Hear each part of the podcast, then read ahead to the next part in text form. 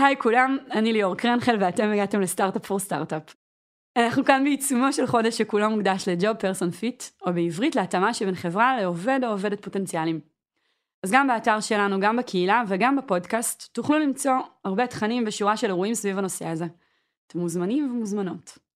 בפרק היום אנחנו נדבר על ההתאמה שבין עובדת או עובד לתרבות הארגונית של חברה. נבין מה, מה זה בעצם אומר, איך בודקים את זה, ולמה התאמה כזו חשובה גם לחברה וגם לעובדים שלה. ולטובת העניין, יושבות איתי כאן היום אושרת בנימין, סמנכ"לית משאבי אנוש במאנדיי. היי. אושרת. הרבה זמן לא התראינו כאן בחדר. מלא זמן. ושחה פוז, אה, שהיא senior talent acquisition partner במאנדיי, שזה מלא מילים כדי להגיד בעברית ש... שבעצם אה, אני אחראית על תהליכי גיוס מקצה לקצה, אה, שזה בעצם כולל גם הבנה של הביזנס ושל הצרכים של היחידות שאליהם אני מגייסת. וגם הגיוס בפועל. נכון. מדהים. אז היי לכן, כיף שאתן כאן. אה, ואושרת, ממך היום אנחנו נלמד ונרצה להבין מה זו בעצם תרבות ארגונית, איך נראית התאמה אה, לתרבות ארגונית בין, בין עובדים לחברה, למה זה חשוב, מה מאתגר בזה, אה, יותר את level, נכון? נכון. ושחף, את כאן כדי לקחת אותנו פרקטית, ממש דרך תהליכים שמאפשרים לבדוק את ההתאמה בשטח, גם תוך כדי הגיוסים וגם לאחר מכן, נכון? נכון מאוד. רק בודקת שהגענו לכתובת הנכונה. אז נתחיל. for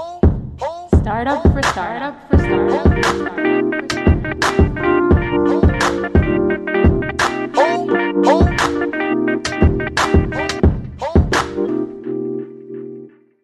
כדי שלא נדבר בסיסמאות, באמת אולי נתחיל ממש מההתחלה. אושרת, אנחנו במאנדיי קוראים לזה culture fit. אה, אז אם תשמעו culture fit בפרק זה כי ככה אנחנו רגילות לדבר על זה, אבל מה המשמעות בעצם של תרבות ארגונית? אז אני חושבת שאפשר להגדיר תרבות ארגונית בהרבה דרכים, וזה, אין, אין איזושהי הגדרה חד משמעית, אבל עבורי, כששואלים אותי מה זה תרבות ארגונית, אז קודם כל בעיניי, זה ממש הפרסונה הארגונית, האישיות הארגונית. אה, כמו שלכל אחד מאיתנו יש את התכונות אה, אישיות שלו, את עולם הערכים שלו, אותו דבר לארגון. והדבר הזה בעצם איזה, הוא איזה מין תקשורת אה, שהיא חצי נראית לעין וחצי לא נראית לעין, יש המון המון ניואנסים ברמת הסאבטקסט שעוברים בתוך תרבות ארגונית. ההתנהגויות, התרחישים השונים שקורים, האינטראקציות בין אנשים, הבחירות שהארגון בוחר לנהל את האינטראקציות דרכן, כל הדבר הזה בעצם זה סוג של איזושהי מעטפת כזאת שעוטפת את הארגון בצורה של חוויה וממש מקבלת פן, פן אישיותי.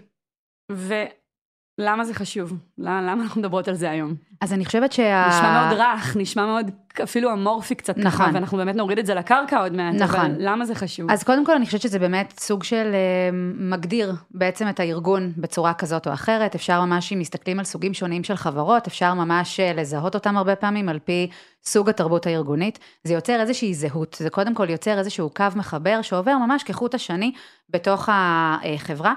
הרבה פעמים האנשים שמגייסים לחברה הם בדמות התרבות הארגונית, האנשים שבוחרים לקדם הם בדמות התרבות הארגונית, גם האנשים שבוחרים לעזוב או להוציא החוצה מהארגון, אז בעצם כל התרבות היא סוג של חוט מקשר, שממש בעיניי מהווה סוג של אה, נר על רגלי הארגון, מתווה את היום-יום ונותן לאנשים סוג של אה, קריאת כיוון, לאן אה, ללכת. כלומר, אם אני מבינה את מה שאת אומרת, אז בעצם ההצלחה שלי בארגון הרבה פעמים תהיה תלויה גם בתרבות הארגונית, ולא רק ביכולות המקצועיות שלי. נכון, אני חושבת שגם עוד מעט שחף תספר על זה, אבל אנחנו באמת בוחנים לאורך כל תהליך הגיוס גם את ההתאמה לתרבות הארגונית, כי זה לא מספיק לפעמים להביא את סל הכלים והיכולות או הניסיון ש, שהגעתי איתו, אלא באמת גם לראות שיש כאן fit מאוד מאוד נכון, שההתברגות הזאת לתוך הארגון בין עולם הערכים האישי שלי ומה שאני מביאה לשולחן כבן אדם, הוא בהלימה עם מה שהארגון בעצם מאמין בו ו- ושם על השולחן באג'נדה.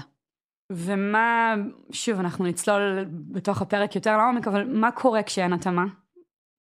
אז, אז אני חושבת שכשאין התאמה, יש, יכולים להיות בעצם שני תרחישים, או שני אזורים שבהם אנחנו נרגיש את הכאב. אני חושבת שקודם כל בצד של הארגון עצמו, בצד של החברה, אנחנו נראה מקום של הרבה, הרבה תסכול. התסכול יכול לבוא מצד חברי הצוות, הוא יכול לבוא מצד המנהל, הוא יכול לבוא מצד עוד קולגות שעובדות עם אותו עובד, ובעצם התוצאה הרבה פעמים תהיה הוקעה החוצה של העובד או העובדת מתוך הארגון.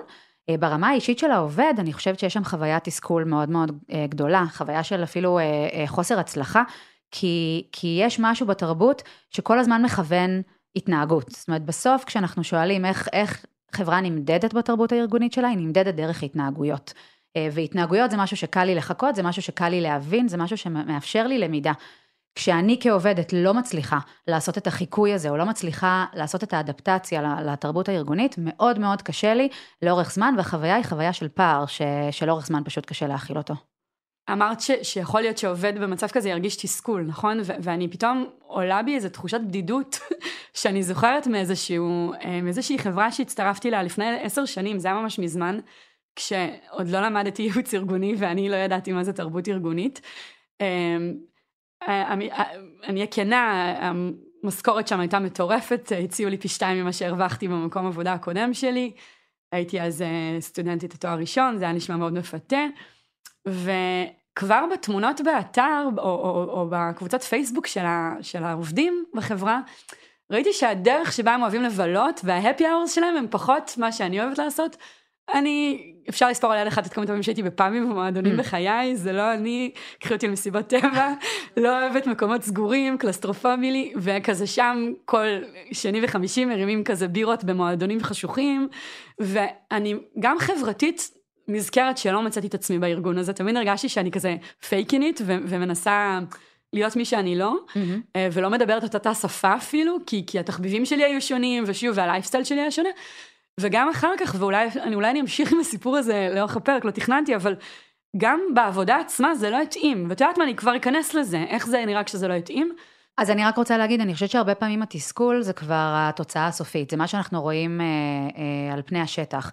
אני חושבת שדיברת על חוויית הבדידות, או אני אפילו אקח את זה שלב אחד קדימה ואני אגיד איזשהו ניכור או חוסר חיבור, כי כששמעתי אותך מדברת נזכרתי בכל מיני דוגמאות ממקומות שאני עבדתי בהן, בהם ומקומות שממש ככה היה, הייתה איזושהי תחושה שמשהו לא נדבק עד הסוף, ולקח לי הרבה זמן לדייק ולהבין מה לא נדבק שם, אה, ולמה אני לא מתחברת, ובסוף, אה, ואני חושבת שנדבר על זה גם אחר כך, האנשים מגיעים היום לחברות ומחפשים את התחושת משמעות הזאת, מחפשים את המקום הזה שמדליק לי משהו בבטן. ואני חושבת שזה משהו שהתרבות הארגונית יכולה לייצר מאוד בקלות, והיא יכולה גם בדיוק לייצר את האפקט ההפוך אם אין התאמה. אז התחושה הזאת של חוסר החיבור, של להסתובב בתוך המסדרונות בחברה ולשאול את עצמי, האם זה המקום הנכון לי, משהו פה לא, החברה מדהימה, אבל אני לא מתחברת, זה משהו שבאמת אני חושבת יכול אה, לקרות כשיש פער.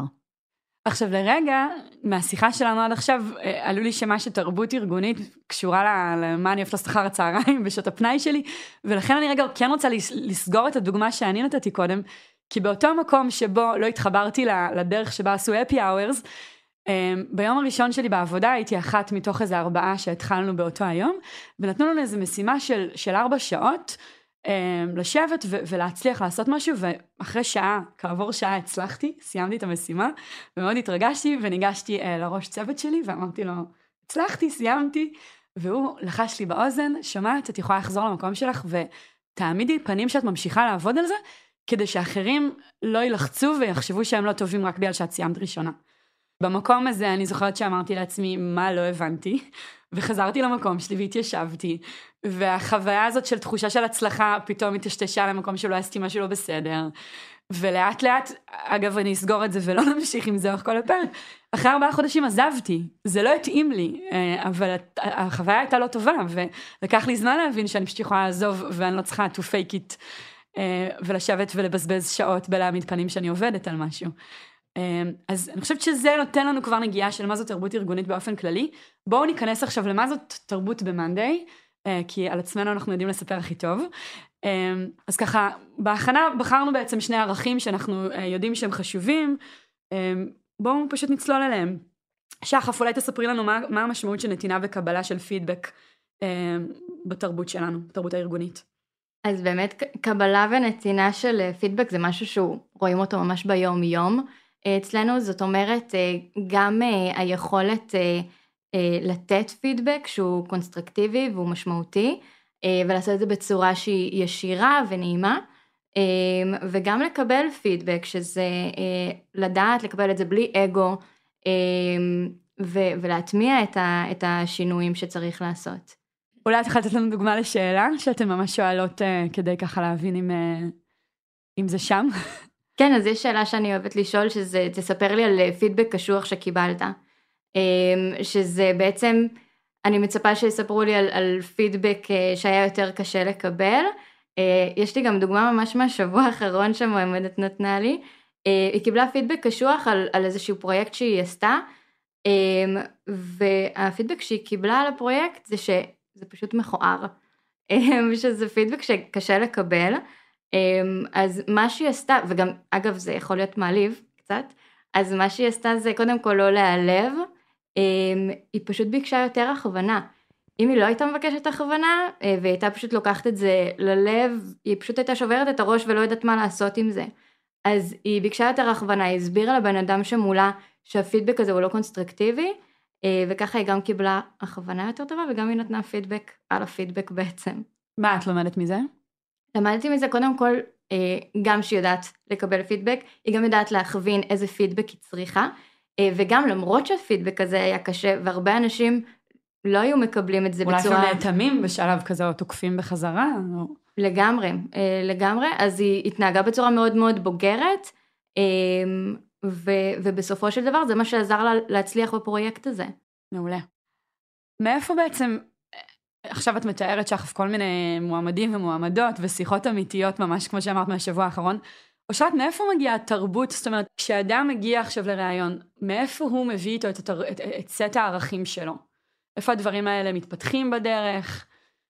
אה, האם אם, אני אפילו אשאל שאלה יותר קונקרטית, אם עבדתי בארגון מסוג מסוים, האם זה אומר שהתרבות שלי היא כזו עכשיו וזהו, ואין לי מה לעשות עם זה? לא, לא בהכרח. אני חושבת שתמיד יש איזושהי קומבינציה בין עולם הערכים האישי שלי, וסט ההתנהגויות שאימצתי לעצמי במהלך החיים, כשכל אה, קדנציה או תקופה שביליתי בחברה כזאת או אחרת, טיפה מחדדת את זה למקומות מסוימים. אני יכולה להגיד על עצמי שעבדתי בחברות עם תרבות ארגונית מאוד שונה אחת מהשנייה, ו- וזה גם סוג של למידה, אה, כי מהלמידה הזאת מבינים מאוד מאוד טוב מה אני לוקחת איתי הלאה, איזה דברים פחות התחברתי ואני לא רוצה לאמץ. אני חושבת שכל אמ, כל הגעה לארגון פותחת את הראש מאוד במקום הזה, שגורם גורם באמת, גורמת לי להסתכל לצדדים, לעשות סוג של אה, אבלואציה. אמ, ו- ולקבל אה, עוד ככה כלים, כלים לדרך לארגון הבא שאני אגיע אליו. אז היה לנו מועמד בתהליך, אמ, שהגיע מבנק ישראל, שזה מקום ש... אה, כמו שאפשר לתאר, עובד מאוד לאט ובבירוקרטיות, ורק, אני חושבת שרק ה onboarding שלו לקח משהו כמו שנה. אמ, וזה היה לנו איזשהו קונצרן אה, שאותו מועמד באמת מגיע ממקום שעובד מאוד לאט, ואנחנו עובדים מאוד מאוד מהר, ואנחנו, בגלל שיש גם כל כך הרבה ownership על הדברים, אז אנחנו לא עוצרים ומבקשים אישור מהפעם. אמ, אבל אנחנו כן ראינו שהוא לא התחבר לתרבות הארגונית הזאת, אה, ושהוא דיבר על הסיבה שהוא רוצה אה, לעזוב ולהמשיך הלאה, זה באמת שהוא רוצה גם לנוע יותר מהר, וגם שהוא פחות יצטרך אה, ככה פיקוח ושיהיה לו יותר עצמאות בתפקיד. כלומר, הדברים שהוא לא אהב שם היו אותם הדברים שאנחנו מחפשים אה, אה, כאיכויות אצלנו. אז, אז זה כן התחבר לך למרות שהוא בא מתרבות שהיא מאוד מאוד שונה משלנו. בדיוק. אז אם מישהו עובד עכשיו בארגון ורוצה לעבור לארגון אחר, זה לא שאם התרבות שונה זה דן דיל ו- ואין נכון. דרך כניסה. נכון, וגם הפוך מהצד של הארגון עצמו, אם, אם יש נגיד אה, מגייסות ששומעות אותנו, או אנשים שהם מנהלים מגייסים, זה שעובד הגיע, מועמד או מועמדת הגיעו מארגון מסוים, לא בהכרח אומר שזה התרבות שהם מביאים איתה. ואני חושבת שלקלף את השכבות ולשאול את השאלות הנכונות כדי לראות מה באמת המניעים של הבן אדם מהבטן, אלה השאלות שצריכות להישאל ברעיון כדי לבחון אה, אה, התאמת תרבות, ו- ולעולם לא להניח שתרבות ארגונית בארגון שעבדת בו מעידה ב-100% על מי, על מי אה, את כבן אדם. מעולה, אני גם חושבת שהשאלות ש, ששחף ככה הדגימה מראות את זה, זה בעצם מאוד מאוד חוזר למקום האישי, ובסוף לאחריות האישית שלי בתוך הארגון, ו- ולמקומות ש... כמו שאת אומרת, שאת מקלפים את כל המניירות מסביב ואת כל הדברים שאפשר על פניו להסתכל רק על דף של קורות חיים ולבוא ולהגיד, אה, בנק ישראל, אין לי מה לדבר איתו בכלל, נכון? אם היית מסתכלת על זה רק ככה, אז אולי אפילו לא היית פונה למועמד הזה. אמ, אני חושבת שאולי האנלוגיה הכי טובה היא, היא, אני רגע הולכת לעולם הצבא. כי אני חושבת שלצה"ל למשל יש ממש ככה, כל מי שהיה בצבא מכיר את ערכי צה"ל, ואני חושבת שהרבה פעמים אולי כמש"קית אה, חינוך בעברי זה חי ונושם בי, אבל המקום הזה של באמת מדברים הרבה פעמים על התנגשות ערכית, או על מקומות שבהם חיילים צריכים לקבל החלטות בצמתי החלטה אה, מרכזיים. והרבה פעמים המקום הזה, בסוף הבחירה הזאת בין ערך אחד לאחר מגיעה מעולם הערכים האישי שלי. עכשיו למה אני משתמשת בדוגמה הזאת? כי אתה מגיע לארגון, כל אחד מאיתנו, אחת מאיתנו מגיעה עם עולם הערכים שלה לתוך החברה. בתוך החיים הארגוניים אנחנו כולנו נדרשות לקבל החלטות כל הזמן.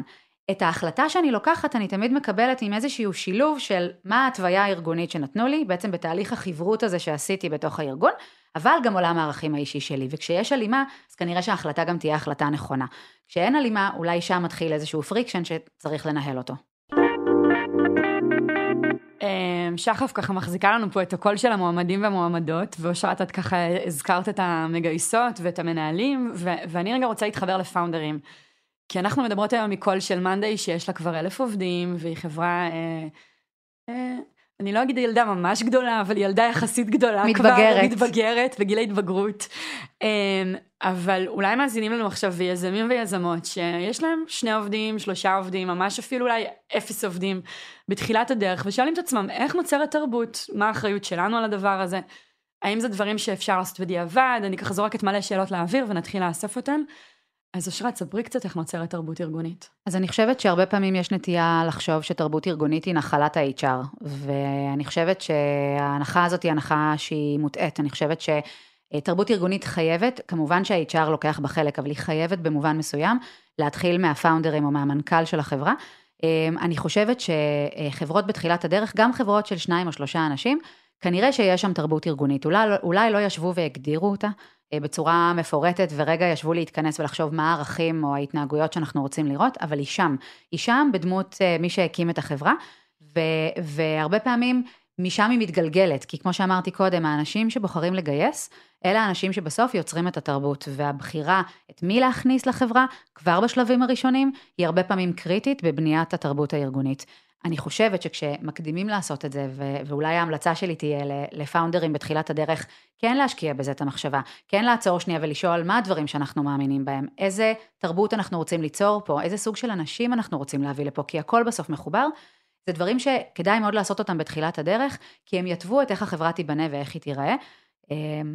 ובאופן אורגני יותר קל מאשר באופן מלאכותי מאוחר יותר, כן. לשבת ולהגדיר את זה. אני חושבת שאפשר, ויצא לי אישית להיות חלק מאיזשהו תהליך של בניית ערכים אחרי, זה הרבה הרבה יותר קשה. זה לא בלתי אפשרי, אבל הרבה יותר קשה לעשות את זה, כי כבר גייסנו אנשים בטייפקאסט מסוים, כי כבר יש אה, מערכת מסוימת של נורמות או ציפיות או התנהגויות, ועכשיו לחזור אחורה ולהגיד לאנשים, תשמעו, שכחו את כל מה שידעתם עד עכשיו, הנה עכשיו יש לנו ערכים חדשים, מאוד מאוד קשה לעשות על זה reverse engineering.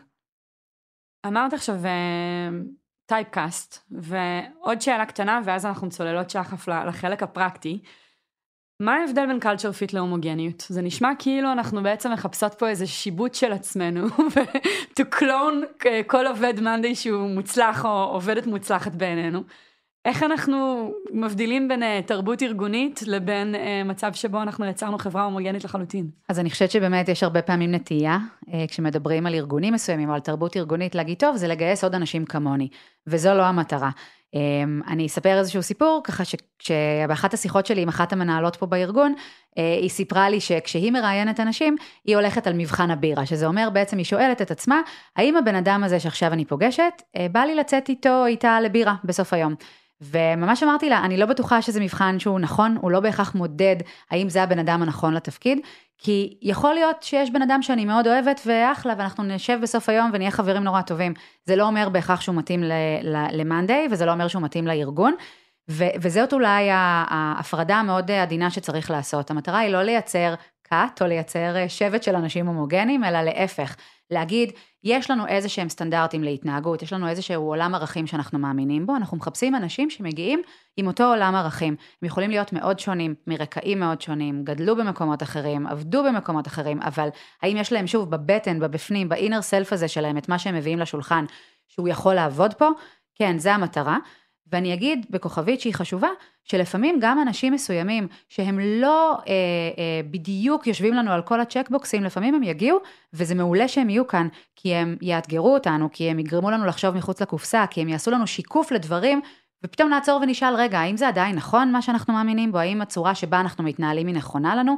ולכן, הומוגניות לא תייצר את זה, הומוגניות תביא למצב שכולם מתחיילים לאותו, והנה שוב אני במונחי הצבא, שוב uh, מתיישרים לאותה נורמה, ופה המטרה היא כן לאתגר את המקום הזה, זה בסוף מה שבוחן גם בעיניי תרבות חזקה, שלמרות uh, שיקופים, או למרות uh, שבוחנים ומאתגרים אותה, היא עדיין במהות שלה אותה תרבות ומה שאנחנו מאמינים בה. אם כי מה שאמרת עכשיו, שתרבות היא גם כן משתנה.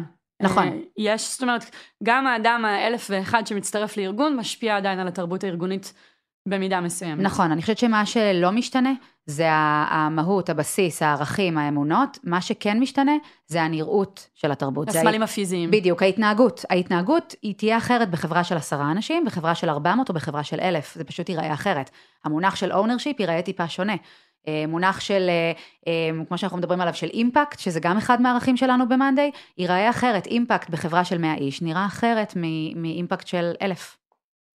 גם כשאת מדברת על הומוגניות מול הדבר הזה, אני נגיד, אני חושבת על הצוות שלי, שאנחנו באמת שבעה אנשים, ו- ושוב, אני חושבת, שחף תכף תספרי לנו על צוותים, אבל בצוות יש עוד דגש לדבר הזה, כאילו יש איזה דאבל דגש, זאת אומרת, אנחנו גם רוצים שהארגון יתנהג באיזושהי צורה מסוימת בהרמוניה, אולי הרמוניה היא גם מילה שמתארת פה אה, אה, תנועה נכונה כשאנשים אה, אה, זורמים, מה שנקרא התרבות, אה, ובצוות על אחת כמה וכמה, אם עכשיו בצוות יש מישהו שלא מתאים, אז הצרימה היא הרבה יותר...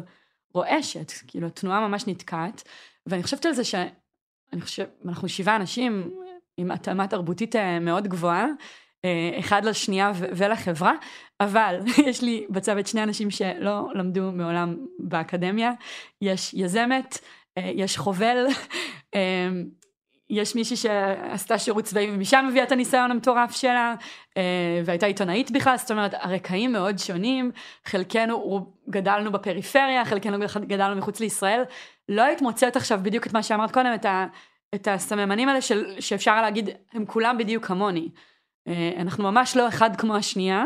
וההתאמה בעבודה היא מאוד מאוד גבוהה, אז, אז זה קצת מחדדת לעצמי את מה שאמרת. כן, זה, וזה בדיוק ההבדל בין הומוגניות ל culture fit, וצריך לשים לב ולשאול את עצמנו, אני חושבת גם בתהליך הגיוס כל הזמן, האם אני, כשאני מעבירה את המועמדת הזאת עכשיו לשלב הבא, אני מעבירה אותה כי היא דומה לי, או כי אני רואה שהיא אה, מתחברת לתמונה היותר כוללת של מה התרבות שלנו ב-Monday ואיך היא מתאימה לתרבות.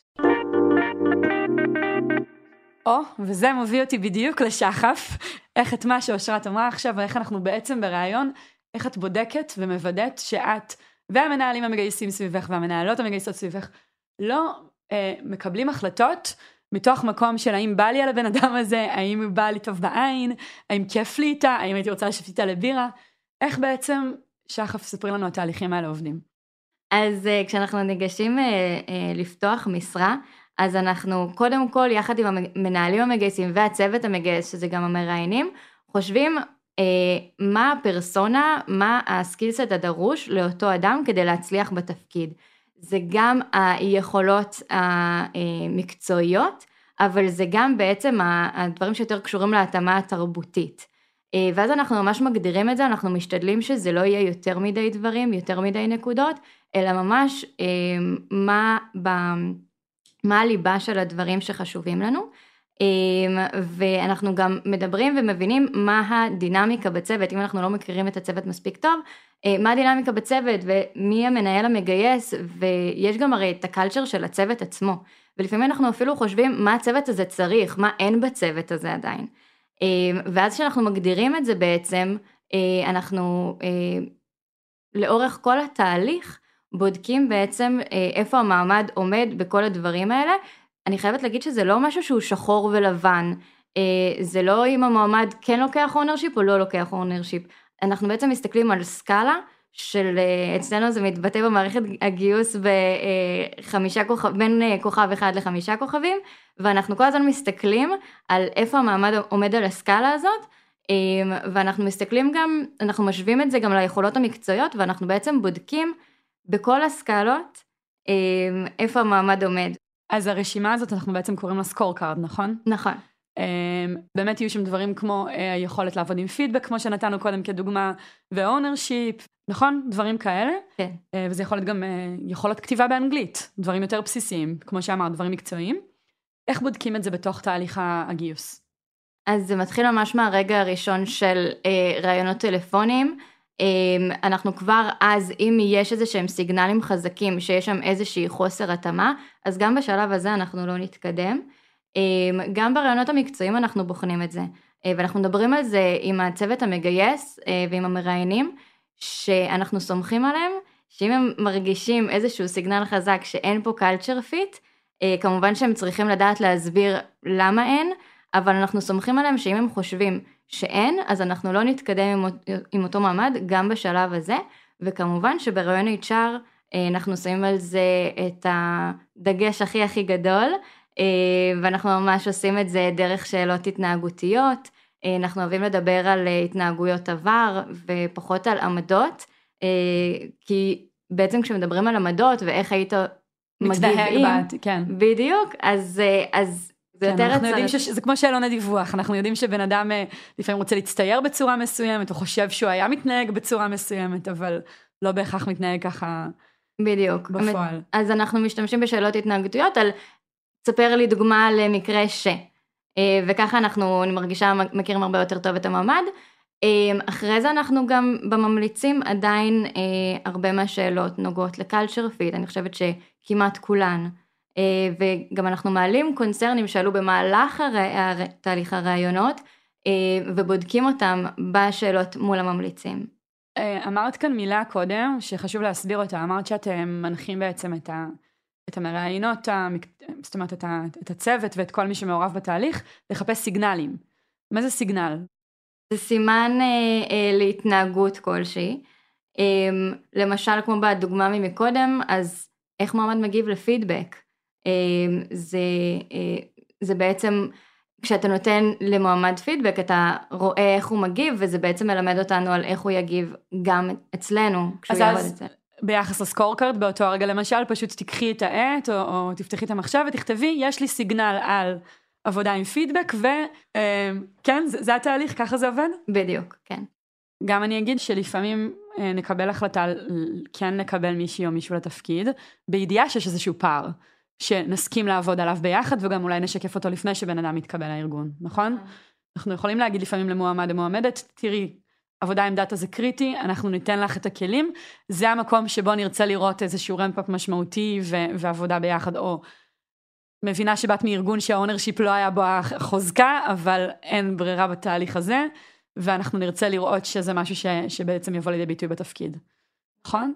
אני חושבת שה signal גם נותן לנו סוג של sense, אבל הוא לא נותן לנו בהכרח guarantee לאיך זה יתנהג אחר כך. ואני חושבת שהרבה פעמים אנחנו רואים אנשים שאנחנו אומרים, הם, הם culture fit טוב, הם מתאימים לארגון, ואז הם מגיעים, ובתוך הלמידה הזאת של איך מתנהלים פה, הם מבינים על בשרם, וגם אנחנו מבינים שיש עוד כל מיני ניואנסים שאותם צריך להשלים. ואני יכולה לתת שוב דוגמה על עצמי, אנחנו מדברים פה הרבה בפרק על קבלת פידבק, כשאני הגעתי למאנדיי, אה, ממש, ראיתי את עצמי כבן אדם שיודע לקבל פידבק ויודע להתמודד עם הפידבק אה, שאני מקבלת גם על דברים אולי שקורים פחות טוב, ולי הייתה למידה כעובדת במאנדיי אה, על באמת המהות של קבלת פידבק, ממש להיכנס לעומק של מה זה אומר אה, ואיפה זה תופס אותי ואיך אני מתנהגת כשנותנים לי פידבק, שזה לא אומר שאני לא יודעת לקבל פידבק, אבל הייתי צריכה לעשות איזושהי אדפטציה שהחברה לימדה אותי, שהתרבות הארגונית לימדה אותי, ובגלל זה אני חושבת שה signal נותן איזשהו sense ראשוני, וכשאנשים מתחילים לעבוד פה, הם מה שנקרא, עושים את ה fine tuning הנוסף בהתאם למה שהם למדו מהחברי צוות שלהם, מהמנהלים שלהם, זה מאוד מאוד אה, חזק. אז אני חושבת שאנחנו רוצים לצאת עם signal שנותן איזשהו רמז לבאות. חיובי. בדיוק, ואת השאר אנחנו גם נראה כנראה כבר ב, אה, בתחילת העבודה עצמה, ובגלל זה אנחנו גם ממשיכים לעקוב על זה אחר כך. אנחנו עושים monitoring ב-90 יום הראשונים. כדי לראות, לבחון את ההתאמה שלה אה, בעצם עובדת לתפקיד, לחברה, אנחנו ממש שואלים על culture fit אחרי 90 יום, כדי לראות שזה באמת יתממש, שמה שזיהינו בשלבים של הגיוס מתקיים גם אחר כך. ולטייב את התהליכים שלנו, אני מניחה שאם נכון. נזהה מחלקה או צוות שבאופן תדיר אנחנו מזהים שאחרי שלושה חודשים אין התאמה אה, אה, לתרבות הארגונית, אז נרצה להסתכל על התהליכים שלנו. נכון. זה קרה פעם? שחף, מכירה משהו ש... רגע כזה שעצרת ואמרת, אנחנו מפספסים פה משהו? Uh, כן, זה קורה, זה קורה לא מעט שאנחנו מבינים, גם אם המועמד כן בסופו של דבר הצליח לעשות את הרמפאפ uh, ולהתאים את עצמו לתרבות הארגונית, עדיין אנחנו, אם אנחנו יודעים שהיו חבלי לידה והיה קשה בכניסה אה, לתפקיד, אז אנחנו נחזור ל score card ואנחנו נבדוק האם בחנו את זה כמו שצריך, האם זה משהו שאנחנו שמנו לב, בת... שמנו לב עליו בתהליך, ואם צריך אז אנחנו גם נשנה את זה. מעולה. מה מאתגר? מה מאתגר בעבודה אה, סביב תרבות ארגונית? כאילו שהפרק הזה היה נשמע כאילו הכל טוב, כן? אני חושבת שכבר אה, הבנו שזה לא כזה פשוט, אבל איפה זה מאתגר? קודם כל אני חושבת ש... אמ, דיבר, זה מאוד הורגש בהתחלה גם, כשככה ניסית אה, להפוך אה, את השיחה לתר, על תרבות ארגונית ליותר פרקטית. תרבות ארגונית זה לא משהו שתמיד אפשר למדוד, זה לא משהו מאוד כמית, אה, ולפעמים מאוד קשה לקחת ולפרק אותה לגורמים ולהגיד, אוקיי, הנה זה 1, 2, 3, ובגלל המקום הזה, אז א', זה באמת מאתגר לאנשים שנכנסים, כי לפעמים, שוב, ההבנה את העומקים ואת הדקויות של התרבות מאוד, מאוד קשה להבין, וגם באמת, המדידה של התרבות בתוך הארגון היא מאוד קשה, כי כשלמשל אומרים התרבות משתנה, מה משתנה בה? איך אנחנו לוקחים את הדבר הזה ומפרקים אותו למשהו שהוא פרקטי ואפשר להסתכל עליו. אז אני חושבת שזה אתגר אחד. אני גם אגיד בהקשר הזה שאני חושבת שהחברה שלנו, או לפחות אני אדבר על עצמי, אני לא חושבת שדיברו איתי על תרבות אי פעם לפני שהתחלתי לעבוד בארגונים. זאת אומרת, יכול להיות שחשבתי שאני יודעת לקבל פידבק. אה, אבל זה לא שלמדנו בתיכון אה, איך מעבירים פידבק או בצבא או, או באיזשהו תהליך פורמלי, אז, אז באמת יש שם איזו תחושה לפעמים שזה עניין של פרשנות אולי, אושרת, שזה עניין של נקודת מבט, של פרספקטיבה, יכול להיות שבעיניי אני מעולה בזה, ואת לכי כאילו מי את שתגידי לי שאני לא. יכול להיות איזה עניין כזה של איך מפרמלים ומקמטים את הדבר הזה. נכון, אני חושבת שהרבה פעמים יהיו אנשים שלא לא יצליחו לתפוס את זה, כי, כי הם צריכים באמת את, ה, את, ה, את הנוסחה, שתגיד להם איך להתנהג ומה לעשות, ולא תמיד אפשר לפרק את זה. אפשר לנסות, ואני חושבת שגם פה אצלנו אנחנו מאוד מנסים לעשות את זה, ובאמת לפרק את זה לרמה ההתנהגותית. אבל זה משהו שלפעמים מאוד מאוד קשה לשכפל אותו. אם אני לוקחת למשל אצלנו, כשהחברה הולכת וגדלה, איך בעצם מעבירים את הדבר הזה, שהוא הוא, הוא לא עמום, אבל הוא, שוב, מאוד קשה לפעמים לכמת אותו, איך מעבירים אותו לעובד ה-500 ולעובד ה-1000, איך עדיין, כשאני מצטרפת לחברה שגדלה, אני מצליחה לקבל באמת את המושג על מה התרבות הארגונית אומרת, וזה משהו שכשחברה גדלה לפעמים קשה, זה אתגר. אני אוסיף על זה שכשחברה גדלה כל כך מהר, לפעמים אה, אדם מצטרף לארגון, ומי שיקלוט אותו יצטרף שבועיים לפניו. והוא לא בהכרח יודע עד הסוף מה זה אומר ownership, אה, והאדם שקלט אותו נמצא שלושה חודשים בארגון, ואז בעצם יש פה איזה שרשרת של אנשים שאולי חושבים שהם יודעים איך לעבוד, אבל, אבל לא זאת הייתה כוונת המשורר, והאם זה רע? כאילו אני ממש שואלת פה שאלות שלא בהכרח יש לנו תשובות להן, אבל... אז אולי התרבות משתנה ככה, אולי בעצם מגיע גל חדש של אנשים שמסתכל על ה ownership ועובד עם זה קצת אחרת, וזה גם לא דבר רע כל עוד הם... שואלים את השאלה על זה. נכון, אז אני חושבת שזה באמת היתרון של אנשים חדשים שנכנסים, שהם שואלים אותנו שאלות שגורמות לנו להסתכל פנימה ולהבין איפה אנחנו לא מדויקים מספיק, איפה אנחנו לא ברורים, איפה זה לא עובר מספיק חזק לעובדים חדשים שהגיעו, וכן, יכול להיות שיש פה מה שנקרא סוג של אה, אה, נעלם כזה שאנחנו לא רואים אותו, שבאמת עובר מה שנקרא טושבה כזאת שעוברת אה, מדור לדור, אבל היא כבר לא עוברת כמו שאולי היינו מעבירים אותה בתחילת הדרך. אז כן, זה, זה לחלוטין אתגר. שחף, איזה עוד אתגרים את אה, פוגשת סביב העניין הזה של תרבות ארגונית והתאמה? אז לפעמים אה, אנחנו מחפשים אה, מישהו בנרות וזה יכול להיות מאוד מאוד קשה וארוך ומתסכל. ואז המנהל המגייס הרבה פעמים יכול להגיד יאללה אני רוצה אותו הוא מתאים מקצועית בואו נתפשר על זה וזה לפעמים מביא איזשהו קונפליקט זאת אומרת אנחנו צריכים להחליט האם אנחנו מוכנים לקחת את הריזיקה הזאת אני חושבת שהרבה פעמים זה יכול להיות סיכון מאוד משמעותי, כי זה יכול לפגוע אה, בצוות, זה יכול לפגוע במנהל. אה, אז אנחנו חושבים על זה ביחד, האם אנחנו יכולים אה, להכיל את הדבר הזה. אה, וזה גם הרבה פעמים יבוא עם אה, שיחה של, אם אנחנו כן מחליטים ללכת על זה, זה יבוא עם אה, שיחה של תיאום ציפיות עם המועמד אה, על הדברים שאנחנו חושבים שהוא יצטרך לעשות בהם רמפאפ מהבחינה התרבותית. אה, ואנחנו נשים לב שאנחנו באמת משקפים את זה גם ל-HRBP ושנהיה עם היד על הדופק ונראה איך אנחנו עוזרים למועמד להשתלב במצבים כאלה. אני חושבת שבאמת בהיבט של הקונפליקט אה, ששחף אה, הזכירה, יצא לי אה, בשנה האחרונה כמה פעמים שהגיעו אליי מנהלים ואמרו לי, וואו, הצוות שלך מפיל לי את כולם על culture fit. ובעיניי זה בדיוק המקום המאתגר, כי המקום של צוות הגיוס במאנדי הוא מאוד חזק. כשמגייסת או מגייס אומרים, הוא לא מתאים, יש מקום בשולחן לחלוטין להגיד את זה, ויחד עם זאת, עם הרצון לגדול ולרוץ מהר ולגייס, אלה המקומות שכביכול הכי קל להתפשר עליהם. למה? כי הם לא מקומטים, כי לא רואים אותם. כי נורא קשה לבוא ולהגיד, אוקיי, כשהיא ישבה איתו בריאיון והיא אמרה לו שהוא, שהוא לא מתאים, היא אמרה עליו, סליחה, שהוא לא מתאים, מה זה אומר? אה, נורא נורא קשה להבין את זה. אז שם הרבה פעמים יכולים להיות קונפליקטים בין הצוות המגייס למנהלים המגייסים, של רגע, למה אתם פוסלות לי את כולם כשאני כל כך רוצה להתקדם? אני מחייכת כי אני נזכרת בכל הפעמים שאמרתי לשיר יהב ולשקד מזרחי שבאמת גייסו איתי בעבר, ששיר התקשרה ואמרה לי, תשמעי, הנה הפערים התרבותיים, ואני כזה, אוף, שיר, הוא כל כך מתאים מקצועית, את בטוחה, את ממש בטוחה, והמקום הזה, אני, אני אומרת, התגובה שלי תמיד אוף, כי אני כל כך סומכת, גם בסוף כמנהלת מגייסת, אני בהכרח מגייסת פחות אנשים מכמות האנשים שאתן רואות, שחף.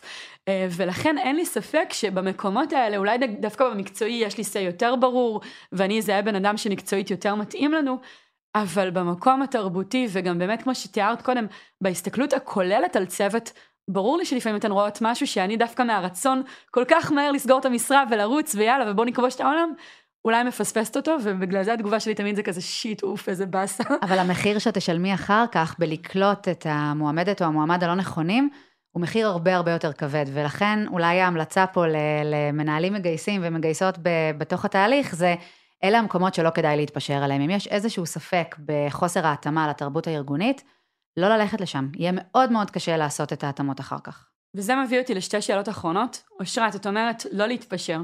האם זו פריבילגיה של חברה גדולה? את יודעת, עכשיו אני סטארט-אפ קטן, אני יזמת, יש לי שלושה עובדים ואני חייבת את המפתחת הרביעית. וואלה, מצאתי מישהי, אז בסדר שהיא קצת שונה ממני ולא כזה מקבלת פידבק, אבל היא הולכת עכשיו, זה עוד ידיים שמתחילות לעבוד, ומי יודע מתי תבוא המועמדת הבאה אחריה, ואולי שלושה חודשים יעלו לי הרבה כסף. אני מעלה פה שאלות שהן לגיטימיות. זה לא עניין פריבילגי לבוא ולהגיד, טוב, מקצועית זה מתאים, אבל תרבותית זה לא מתאים? אז קודם כל אני אשים פה disclaimer ואני אגיד שמה שאני אגיד זה דעתי בלבד, ובסוף כל אחד יכול לבחור את מה שעושה לו טוב ונכון עבורו.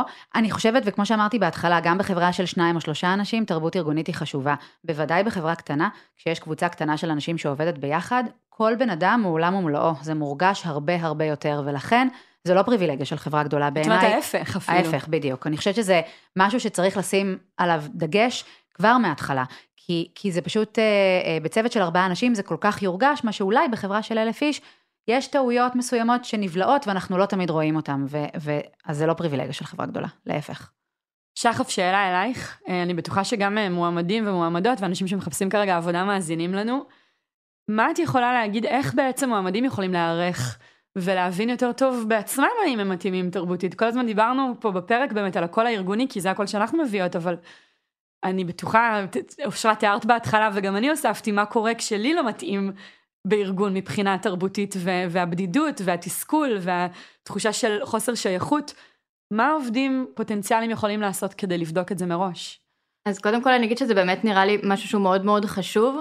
אנחנו מבלים המון המון שעות בעבודה וזה הבית השני שלנו, אז חשוב שנרגיש אה, בנוח. וגם כדי שאנחנו אה, יהיה לנו ביצועים טובים כמו שאנחנו רוצים, אז אנחנו צריכים את ה setup הנכון בשביל זה. אמ, אז אני חושבת שקודם כל צריך לעשות עבודת מחקר טובה, אמ, אם זה לקרוא באינטרנט, אם זה כמו שאני זוכרת שאני עשיתי לפני שהגעתי ל monday, הקשבתי לפודקאסטים, אה, כשיש מקורות מידע כאלה זה נהדר. אמ, וגם לשאול בתהליך הראיונות, ממש לשאול שאלות מדויקות ולהבין קודם כל עם עצמנו מה חשוב לנו ומה אנחנו צריכים בשביל להצליח. אמ, אם שקיפות זה משהו שהוא מאוד מאוד חשוב לך, אז אה, לשאול ישירות על שקיפות, לא לשאול את המראיין אמ, מה, מה הערכים שלכם, כי זה מאוד מאוד וייג, אז ממש ממש לשאול שאלות מדויקות, וגם הייתי מציעה לשאול כמה מראיינים לאורך התהליך.